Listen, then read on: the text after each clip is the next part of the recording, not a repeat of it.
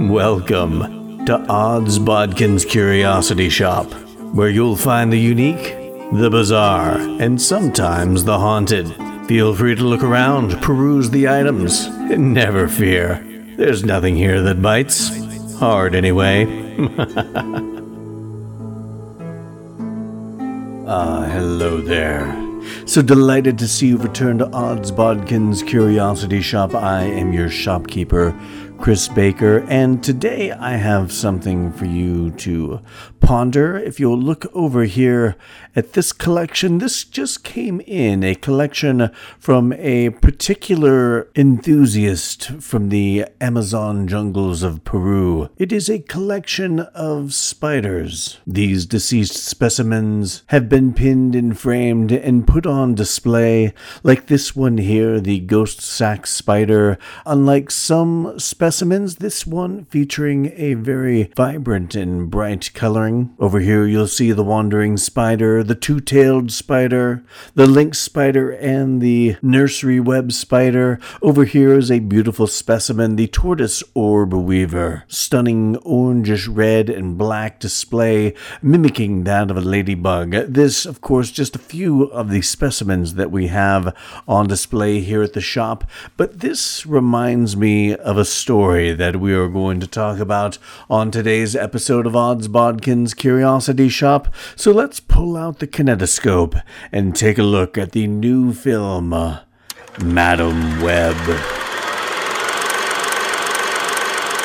So, Madame Web, oh wow, have there have been a lot of opinions out on Madame Web even before the movie hit theaters on Valentine's Day of all day. You know, usually, I remember growing up back in the day, new movies usually came out on a Thursday. And you still get that from time to time, but most of the time, movies now are released on a Friday, leading into the weekend, uh, a little closer to the weekend. I, I don't know what the reasoning behind all that is, but this was actually released on Valentine's Day, February the 14th, on a Wednesday, which I thought was kind of odd when I was going through my planner and putting the release dates of all the movies that uh, I, I, wanted to see or thought I might be talking about at some point. I saw this on Wednesday. I was like, well, this has got to be a typo.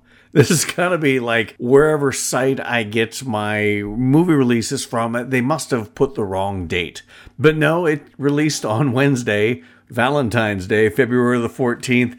And this just one of the red flags that came up with this movie. Of course, this is Sony's latest attempt at doing a Spider Man movie without Spider Man. And just from Jump Street, this movie seemed like it had issues. Usually, with movies, you get like two, maybe three trailers. With each successive trailer, you get different scenes or added scenes or, or little glimpses of more of the movie, the bigger picture of the movie. This only had one trailer they released a trailer for this and then didn't bother cutting together any more trailers for Madame Web.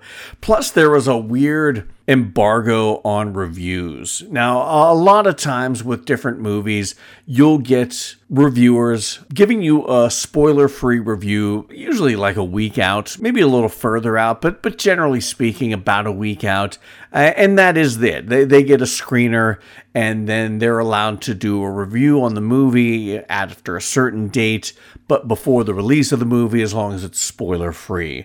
I don't do that because I really want to have the freedom to talk about the movie in spoiler terms. I try to give you a little bit of an overview of what I think of the movie without any spoilers. If that's your thing, you don't want anything spoiled for you, but I do want to talk about this movie. I don't look at these episodes of this podcast as reviews so much as a discussion about the movie, and I want to be free to talk about it as I will. So I usually just wait. I, I put down my however many shekels and I go watch the movie in the theater and then I, I come back and, and talk about it. But this, uh, they had a review embargo up until the day before the movie. And that to me, and I think a lot of people, a lot of reviewers, a lot of commentators on movies, that threw up a red flag that this studio did not want anybody talking about this movie until like the very last moment because they knew they had a, a, dud on their hand. And you add all these things together only one trailer, the review embargo,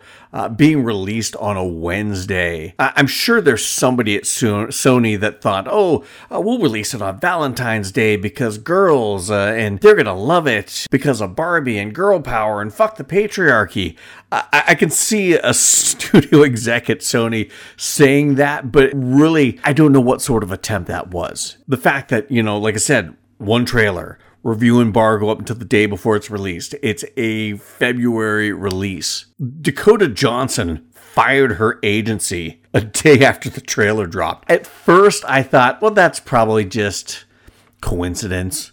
Uh, you know, I'll give it all the benefit of the doubt. But after I've seen this movie and after I've watched some of the interviews that she's done for this movie, and now that I have the context of watching this movie, her reaction during those interviews and the fact that she fired her agency, that spoke volumes to me. Her agency came to her and said, Hey, we've got a Marvel movie for you. And she's like, Oh, Marvel, great. They they do they do big box office blockbusters and they make bank. And then after the fact, she found out that it wasn't Marvel Marvel, this was Sony Marvel. And I'm sure somebody had to do some apologizing for that. But just given by some of the interviews that she's done, she's not happy with this, and, and understandably so. Now, you'll get a lot of reviewers saying this movie is trash. It's a big dumpster fire, and I'm not going to say they're wrong. I didn't feel it was that. There's a lot of reviewers and commentators out there saying this is worse than Morbius. It's not worse than Morbius. It's better than Morbius. Not much better, but it is better than Morbius. And after watching this movie, I came away from it thinking, eh, it's all right.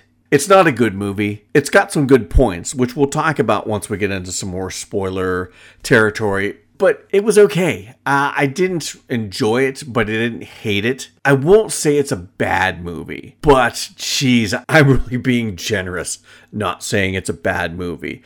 Just for the sheer fact that it's written horribly. And again, we'll get into things more in the spoiler territory. I don't want to spend too much time talking about this in terms of not spoiling anything because if you're going to watch this movie, you're going to go watch it. If you're not going to watch this movie, you don't give a shit one way or the other because public opinion has already probably told you that this is a trash movie. And I'm not saying public opinion is wrong. I had a, a bit of a different viewing experience, but it's not much more forgiving than that. So uh, go check it out. Like I said, it, has got some good points the acting I think isn't bad. I, I think as much as I've heard some people say they think Dakota Johnson did a fine job, some people say she's just phoning this in. I don't think that. I think she did a fine job. She did a lot better than I was expecting Dakota Johnson to do. Adam Scott is he's great in everything he does, and and he's got a, a, small role in this, but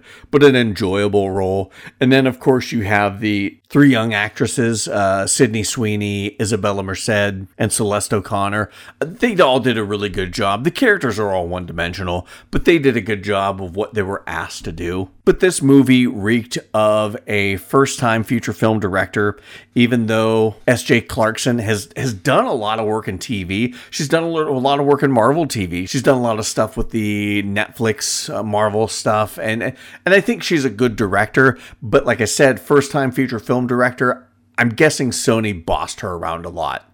And I'm guessing there were things that she probably would have done different, but she didn't have the clout that she needed to be able to push back against a big juggernaut like Sony. So you have, I think, that sort of situation going on with the director.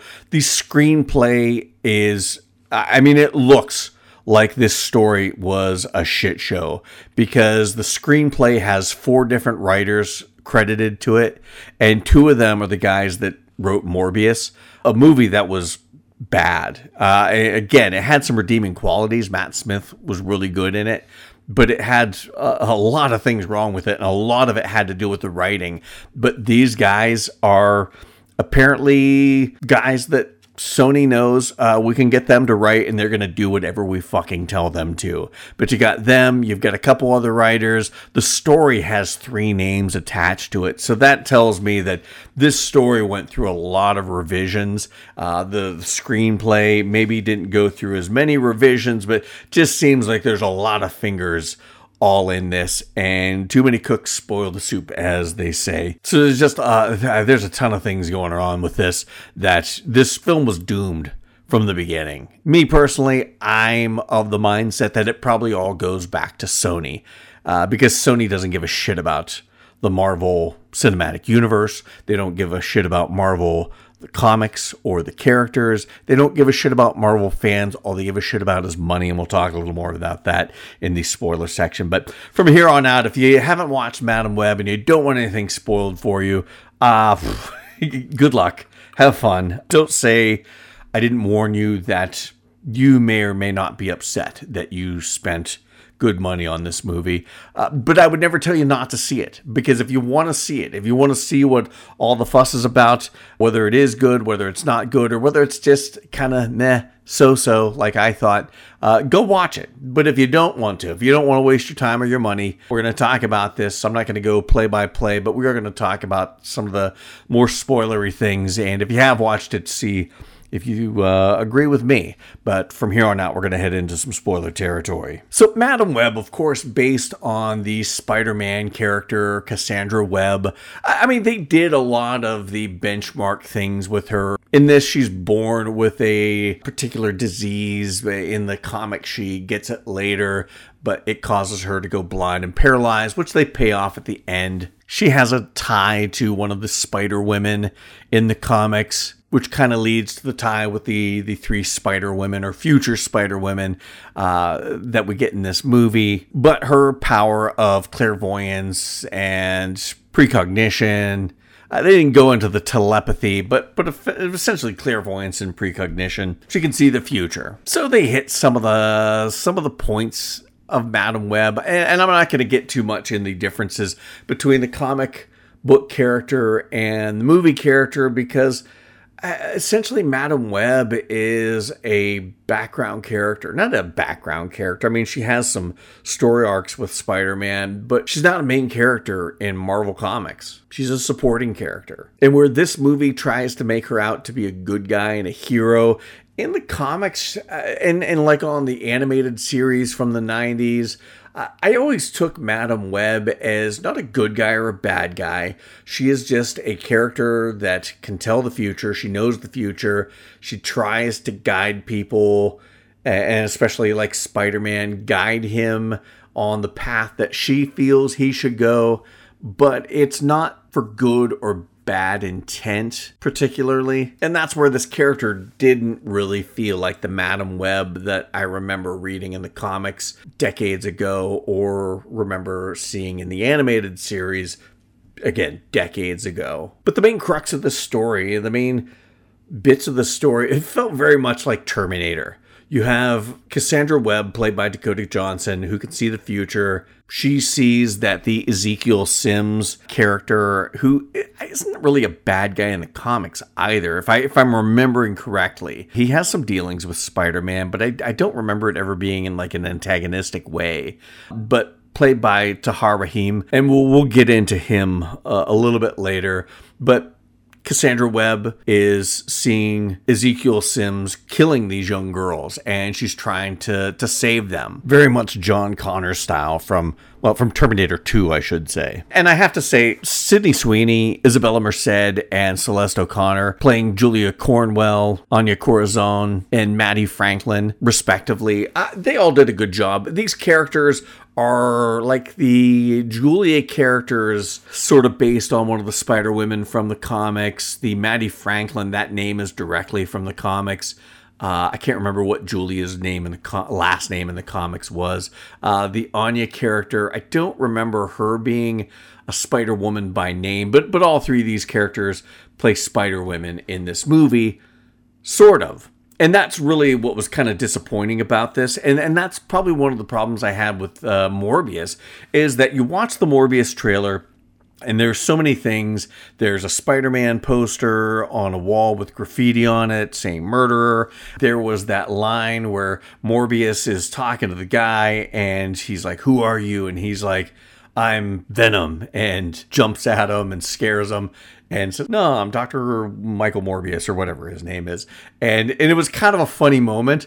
And all that stuff was in the trailer, none of it was in the movie. And you got that with this because in this movie, uh, the trailer for it, you saw heavily featured these three characters as the Spider Women versions of themselves doing battle and and it looked really cool and really superhero-y and really action packed and unfortunately that took up less than a minute of screen time because all of that was in a vision of the future that Ezekiel Sims had. We saw it one time and that was it that is all we saw of these characters as the Spider Women that would have made this movie a lot more interesting and a lot more feeling like a superhero movie. But yeah, you spend most of this movie Dakota Johnson as Cassie Webb taking these girls. Uh, everyone thinks they that she kidnapped them, and she disappears long enough for the bad guy Ezekiel Sims to show up, and then she shows back up just in time to stop him, usually by running him over with a vehicle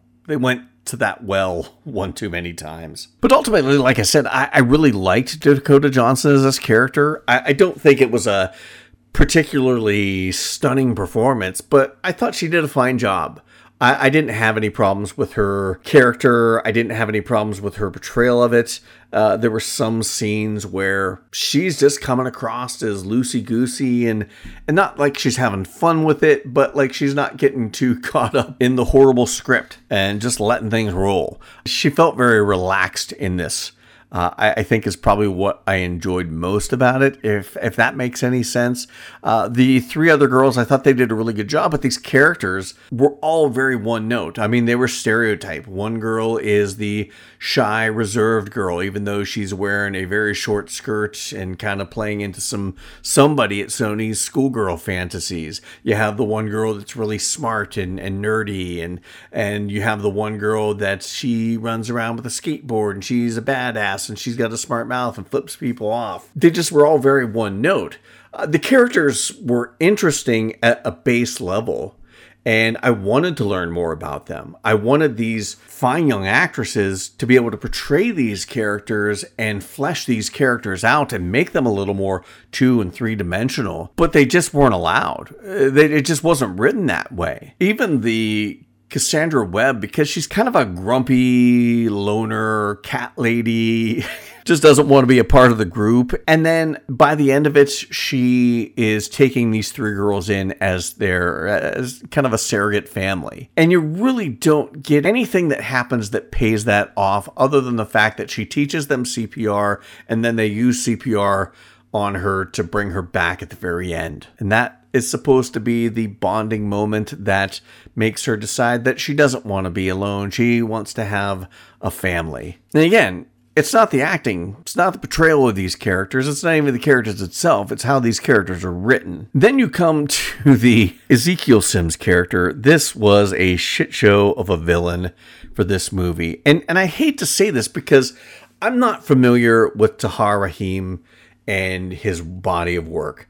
But I do know, and I have heard that he, you know, he's a, an award nominated and an award winning actor. He's French.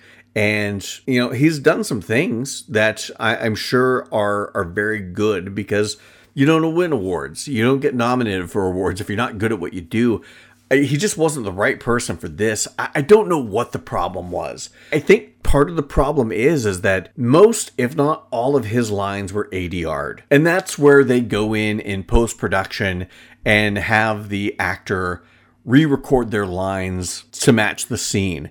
But that's the problem is half the time like his mouth is moving but those words aren't matching up. There was one scene where he's walking by the camera uh, there's somebody in the background, but it's more in focus on them, and he's in the foreground, not quite in focus. He's walking by. You see the silhouette of him where you hear the ADR lines being said, but his mouth is not moving at all. And I'm like, are you fucking serious? Did they ADR everything? And and the ADR is bad because a lot of time, you know, ADR is something that's done in every movie. There's a, like a shit ton of Lord of the Rings work. Uh, if you watched any of the behind the scenes stuff and the commentaries and things like that, they did a lot of ADR, but it was all done so very well. Uh, because you wouldn't know that to watch this movie because the the ADR dialogue matches up with the the image on the screen done masterfully.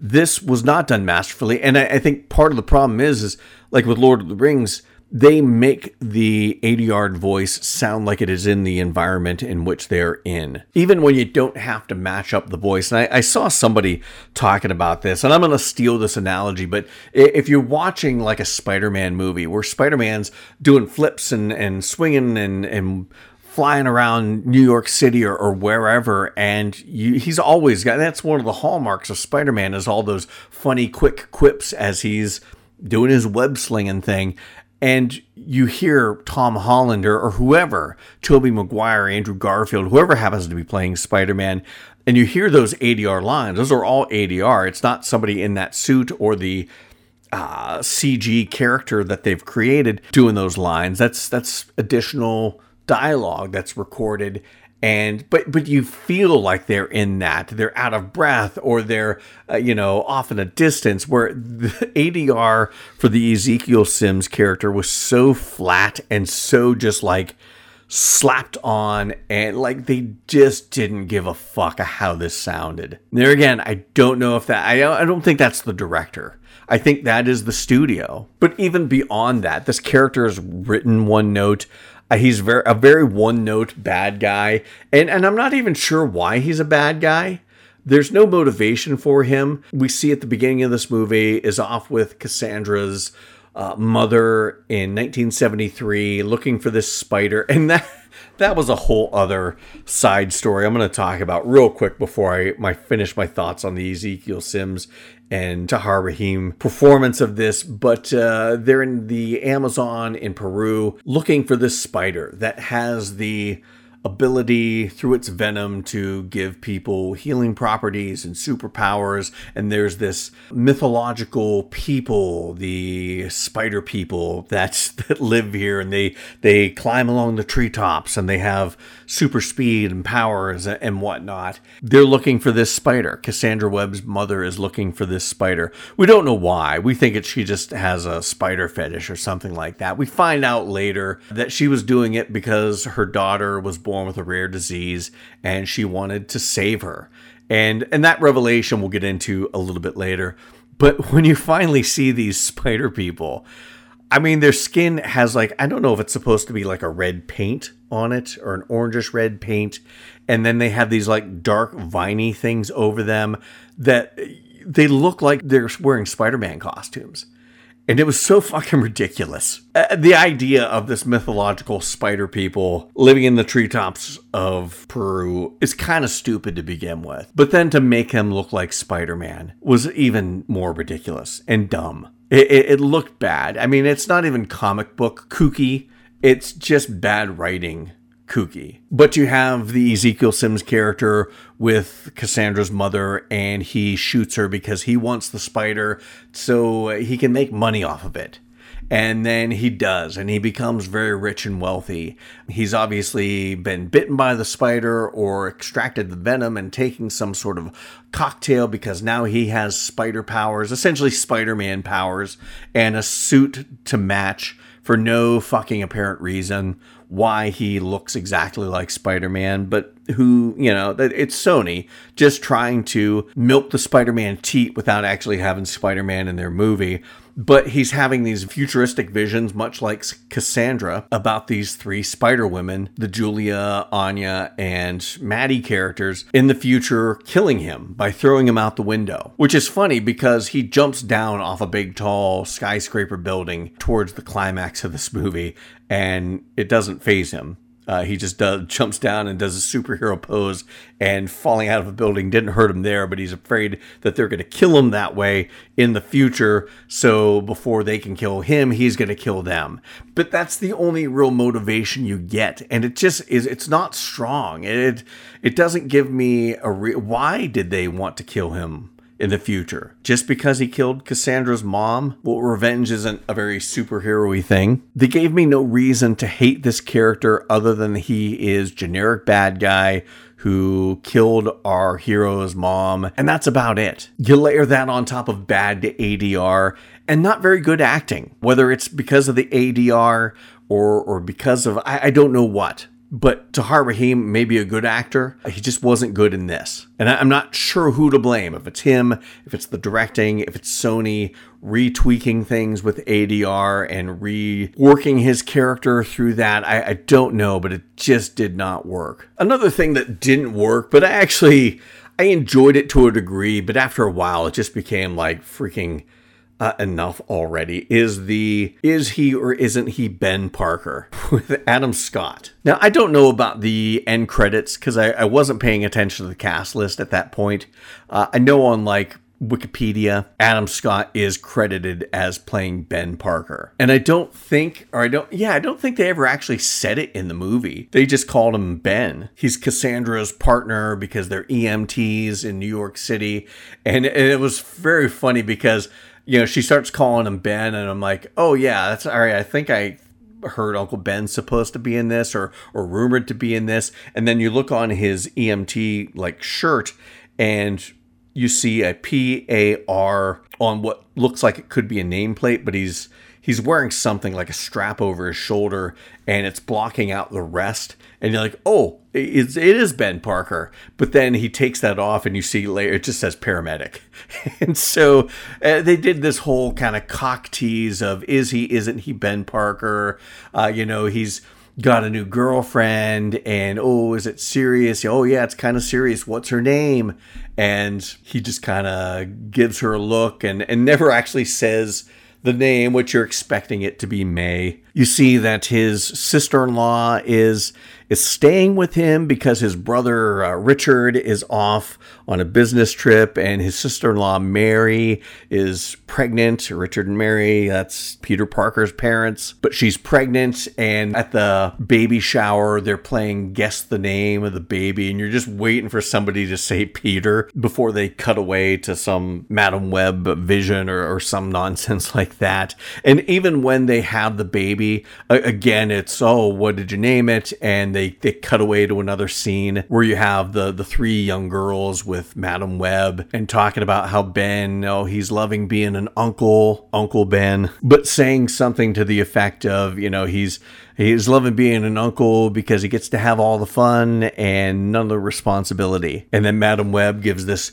this knowing look of uh, I can't remember what the line is, but uh, essentially, oh, little does he know. And it's just like, okay, I, I get it. You want to make as many Spider Man references in this because you can't technically use Spider-Man because you know Sony and Marvel had this sort of shared custody of Spider-Man right now. But the whole like uh, just teasing that constantly was it got a little much. It was a little overbearing. Just fucking say it or or or, or don't put it in there at all. And that was another thing. Uh, they kept teasing that whole line, that that huge line from Spider-Man. I mean, it's it's in every Spider-Man movie. It's it's from the comics. With great power comes great responsibility. That line that Uncle Ben tells Peter. Well, they tried to do kind of a riff off of that, but it just didn't work because they tried to turn it around where Madame Web is told once she has great responsibility, she'll have power. it was just kind of, I'm like, are you? Did you really seriously say that? And, and, they brought it up like a couple times after that, and even that line when the three girls are with Madame Web in the hospital, and they say that you know he's he's loving being an uncle because he gets to have all the fun and none of the responsibility. That was even a callback to that. I felt but that that whole with with great responsibility comes great power. It's just they can't use the line, or they didn't want to use the line, so they tried to do a reversal of it. It just was it, it was fucking stupid. And there again, the major problem with this film is the writing. I don't want to blame S.J. Clarkson too much because, yeah, she is a first time feature film director but she has a, a, long history of directing some good television. And film and television are, are, two different things. But I think as a first time feature film director, I think she was probably pushed around by Sony. Sony wanted a first time feature film director because they wanted somebody that they could tell what to do and they have no choice but to do it, unfortunately. So I can't really blame Clarkson because I don't think it was the direction uh, of this movie that was the problem. It was the writing, the laundry list of people who were involved in the screenplay and the story development just reeks of this story having too many fingers dabbling in and adding and subtracting to where you got to a point this movie was quite dull. I wasn't i won't say boring. It was i never felt bored during this. I kept i think it was more of like okay where where's this going? Where's this going to end up? When am i going to see these these spider girls in action? Other than that one scene at the very beginning of the freaking movie. So i was never bored but it was a dull movie because in spite of the fact that I thought the acting was was pretty good, uh, Dakota Johnson and the three young actresses I thought did a well enough job uh, this wasn't any action. It wasn't didn't feel like a superhero movie. You had a villain that didn't have any menace whatsoever. Was kind of boring. Had a kind of a knockoff dollar store Spider-Man look about him and his powers. He just didn't have any web shooters. And it was going from one scene to the next where Madame Web can leave the girls alone long enough for them to get noticed and get in trouble, and the bad guy shows up, and then she shows up to hit him with a car or an ambulance or some shit like that. The story had an interesting character, even though Madame Web is a uh, a support character in the Spider-Man comics. I, I can't even say really a secondary character.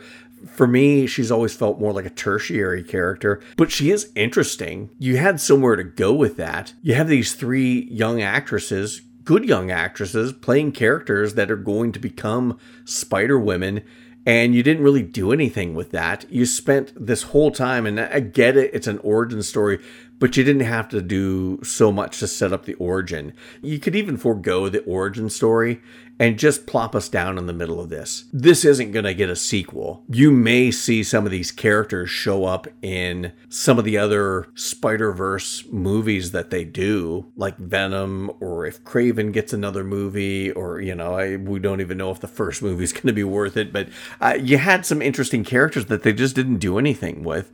And like I said, it made for well, it wasn't a boring movie, it was a dull movie. And the writing from a story standpoint was not there. But even from a dialogue standpoint, I mean, the dialogue was just so atrocious. I mean, there are some scenes in this movie where these girls are going back and forth and sniping at each other, and it's supposed to be amusing and funny and it just wasn't funny. There were scenes that had things that were supposed to be said that were jokes were supposed to get a laugh, and like there was nothing funny about it. Even some of the like pratfall style humor where Cassandra is going back to her home to look at her mother's old notes and finding about about the spider venom giving spider powers and she thinks she might have them because you know her mother was bitten by a spider when she was born and that's how she ended up not having the disease that she had and she tries to climb up a wall very reminiscent of like i i'm not sure about the andrew garfield or the tom holland but i know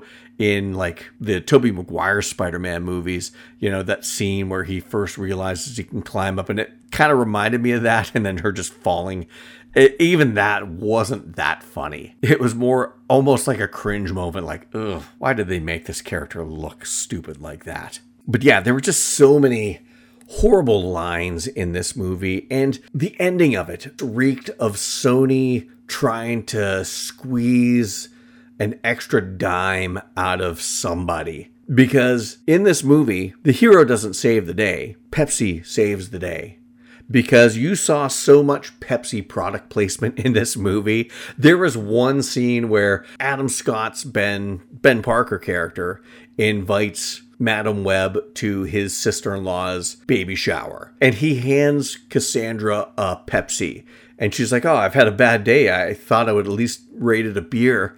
And he makes up some excuse about how you shouldn't have alcohol after uh, you have a traumatic experience. So he gives her a Pepsi to drink. And I kept waiting for her to say uh, something about it being the taste of a new generation. It was such obvious, blatant product placement. And then when you have that final scene where they're at this fireworks factory uh, that's had a fire or something there before, but they left everything. Uh, apparently, all the old fireworks that are in this building that should be condemned, they're still there. But there's a big Pepsi sign up above this building. And Madame Web did not lack the clairvoyance to know that uh, sooner or later, that P from the Pepsi sign was going to fall and crush our villain. So Madame Web really doesn't save the day. Pepsi and a falling P from their sign is what destroys the bad guy. It was just horrible. It was like, you know, Sony, let's get Pepsi in there. We want a big Pepsi sign and the, the P from Pepsi falls and, and kills our bad guy. Put put that in the script because Pepsi's gonna pay us big money for that. And that I think is ultimately the problem with Sony still having the rights to Spider Man stuff. And that's why this movie was put out. Sony doesn't give a shit about Marvel. It doesn't give a shit about the MCU. It doesn't give a shit about Marvel Comics. It doesn't give shit about you, the Marvel fan. It sees dollar signs. And that's all Sony cares about is milking every last dime that they can out of the Spider-Man characters and stories that they have rights to. And if you know anything about movies, you know that in order for them to maintain these rights, they have to put out a Spider Man movie or a movie with the characters whose rights they hold. They have to put out a movie in the Spider Verse, if you will, every so often, or those rights revert back to Marvel. And they don't want to do that because it's one of the big cash cows they have right now are the joint Disney, Marvel, Sony, Spider Man movies. So they don't want to give up that. So they're going to put out shitty movies like this, like Morbius, that they don't give a fuck about. They don't give a fuck about putting out a quality movie for you, the moviegoer, that's going to put down your hard earned money because you want to see the comic book characters that you loved as a kid or you love even now as an adult. Uh, you want to see those on the screen, and, and they don't give a fuck about that. It really boggles my mind. And, and there again, it's I wish Sony would just give Marvel their fucking toys back. They don't give a shit. They obviously don't give a shit because they had a movie like Morbius that was horribly written, and they got the same guys that wrote that to come in and, and write this or rewrite it or where, whatever the hell happened there. And you know, as much as I want to eh, want to look forward to the Crave Raven movie. I think that's again an interesting character. I think they're going to make him out to be more of a hero than a villain. And in the comics, and you know, I know there's some some blurry lines, but the comic books I had with Spider-Man, Kraven was a bad guy, and they're not going to do that. They're going to make because they want to make anybody that they can make into a hero a hero. And that's why you have the shit show ending of Morbius with that PS scene with the vulture saying, let's uh, form a team and we can do some good. That, that fucking bullshit PS scene. And that's another thing. I don't know where I read it, but I thought I read somewhere that there was a PS scene of this movie.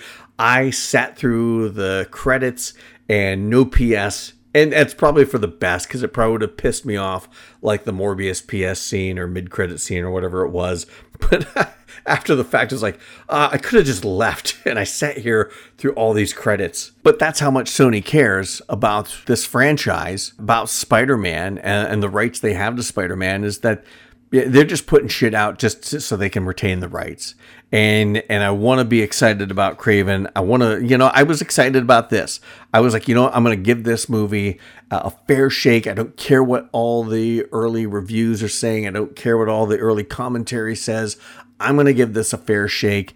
And I went into it fairly blind. I, I, tried not to read anything or, or listen to anything other than I kept hearing how bad it was going to be. But uh, I, I, didn't let that sway my opinion. I was going to take the movie on face value, and like I said, it's it's not that it's a horrible movie. I won't even say it's a bad movie, although it's teetering on it. It's got enough bad about it that if somebody said, no, you're wrong, it is a bad movie, I wouldn't argue against that. I thought it was an okay movie. I thought it was a meh movie. I won't say it's bad. Like I said, it had enough good going on for it. I thought the acting was pretty good. I thought it had an interesting enough story and interesting enough characters at their base that they just never fully fleshed out. And it did have some like feel good moments. That moment where Madame Web kind of goes back in time through her webs or whatever, however you want to call that. But she has that moment with her mother where she realizes, you know, she's hated her mother, not hated her mother, but she's always wondered why her mother found going to Peru to investigate spiders and dying there more important than being there for her and finding out that she was going there to find a cure for her unborn baby. And that moment between those two that gave me the feels that you know gave me the warm and fuzzies. And that was a nice moment. That's the one thing about the writing that i think they did get right. They got the emotion of some of the scenes right. They got some of the drama uh, of the scenes right they just there was no action. There was no bad guy with any real menace. There was no bad guy with any real motivation. There was no superheroes in this superhero movie. And I think that's what made this movie such a drag. And like I said, not a boring movie, but a dull movie. It was the fact that the writing was just so abjectly bad. And why was it that bad? Because Sony doesn't fucking care. All they care about is money. You, you can tell that just by the rumors out there that Marvel and Disney want to do a new Spider Man movie, Spider Man 4. They want it to be a more street level, friendly neighborhood Spider Man, Spider Man fighting bad guys in the streets of New York City. Uh, there's a lot of rumor that they want to have Kingpin be the big bad guy with Vincent D'Onofrio and, of course, Charlie Cox's uh, Daredevil probably making an appearance. And, and I, I like that. I want to see that. I want to get back to, like I said, that friendly neighborhood Spider Man. We've had too much Spider Man where he's off saving the universe and going to outer space and he's wearing a Stark Tech uh, Iron Spider suit. And it just, it's not the Spider Man that I know and love, at least not the Spider Man from like that first movie. And, and that's what I want. I wanted to get back to that. And I'm, I'm really excited about that movie. But Sony uh, it's rumored that they're having a bit of a dispute with Marvel and Disney because they want to do another team up with Tobey Maguire and Andrew Garfield's Spider-Man. And I'm like, you just fucking did that in Spider-Man No Way Home. You can't do that in a, a, another movie right after that, the next sequel. It's not that I don't want to see that. I, would love to see those two back with with Tom Holland somewhere down the road, maybe once you get closer to Secret Wars. Uh, that I think it'd be fun because it was fun to watch in No Way Home. But there again, Sony doesn't give a shit about going to the well one too many times. They know that they were a part of a billion dollar movie with Spider-Man No Way Home, and they want they want that again. They want more money again, and and that's that's the problem with Sony owning the rights to Spider-Man and a lot of these Spider-Man characters is that it's all about a paycheck for them. Not a love of the characters, not a love of the comics, not a love of the fan who's who love those comics. It's all about the almighty dollar, and that's why, uh, as far as I'm concerned with Sony and their Marvel projects, I'll go see Venom three when it comes out. I'll go see Kraven. Uh, I'll go see other Sony movies. Uh, you know, it's not like I'm gonna boycott Sony. That's that's stupid. But as far as Sony and their involvement in any Marvel endeavors or Marvel character endeavors, I give them the double banger middle finger and fuck them because they're what's ruining this for Marvel because Marvel's had a hard enough time. And anytime you think that Marvel puts out some shitty product right now, just compare that to the shit that Sony's putting out and trying to pawn off on you. At least Marvel's trying. Kevin Feige's trying. You know, they're they're trying to to right the ship. They know that they've made some mistakes, and Kevin Feige's having shit rewritten. Daredevil Reborn is being rewritten because what they had before was not up to a standard that he wants it to be at. and and they've done that with some of the movies that they're they're putting out as well. That's why we're only having like one Marvel movie this year, and Sony's putting out like I think they've got like three movies: Venom. Uh, three Kraven. I think those are all coming out this year. Not to mention Madame Web, because Sony's just trying to churn and burn to make as much money as they can, and it's because they don't care. They don't care about the product that's being put on the screen that they expect us to go shell our money out for. But that's my thoughts on Madame Web, a very divisive. I can't even say divisive. I think everybody's fairly on board with the same opinion. We may vary in degrees as to how much we disliked it and what particularly we disliked about this, but most everybody dislikes this movie, and with good reason. But I would never tell you not to go watch it. I will say that if you watch it and you're like, ah, I wish he would have told me so. Well, I did tell you so. So don't blame me. But go watch it, see for yourself, see what you think about it, come back and listen to my thoughts. If you didn't watch it and I just saved you, you know, however many bucks, 10 bucks for your movie ticket, uh, you're welcome. And if you did watch it like me, I, I'm sorry. but, you know, at least we have this moment together where we can commiserate about all the things we disliked. Uh, which far outweighs the things I did like about this movie. So I want to thank everyone for listening to my thoughts on Madame Web. You can check out more with Odds Bodkins Curiosity Shoppe on our Facebook and Instagram pages. We're always posting about uh, horror, fantasy, and science fiction, as well as the latest episodes. Coming up on Thursday's show, we got something cool uh, that I'm going to start doing. I'm trying to read more. And I thought a great way to encourage myself to read more because I'm a slow reader and sometimes I get so busy that I, I don't take the time to read. I thought I'd make a new feature out of the books that I'm reading. So after I read a book, I'm going to do an episode called From the Shelf. And we're going to talk about the book that I just read. I just happened to finish reading Tananarive Due book of short stories, Ghost Summer Stories, and we're going to talk about that. And I'm really excited about this new feature that we're going to be doing from time to time here on the podcast. So you can catch that coming up on Thursday's episode. But please, no matter where you listen to this podcast, like, follow, subscribe to it, leave those reviews. Five stars would be awesome. But whatever review you leave, we appreciate that. And share this podcast with anyone that you know that loves horror, fantasy, and science fiction. So until next time, Thank you for visiting Odds Bodkins Curiosity Shoppe. We hope that you found something to your liking and visit the shop again soon. But even though you may come back, you never really get to leave Odds Bodkins Curiosity Shoppe.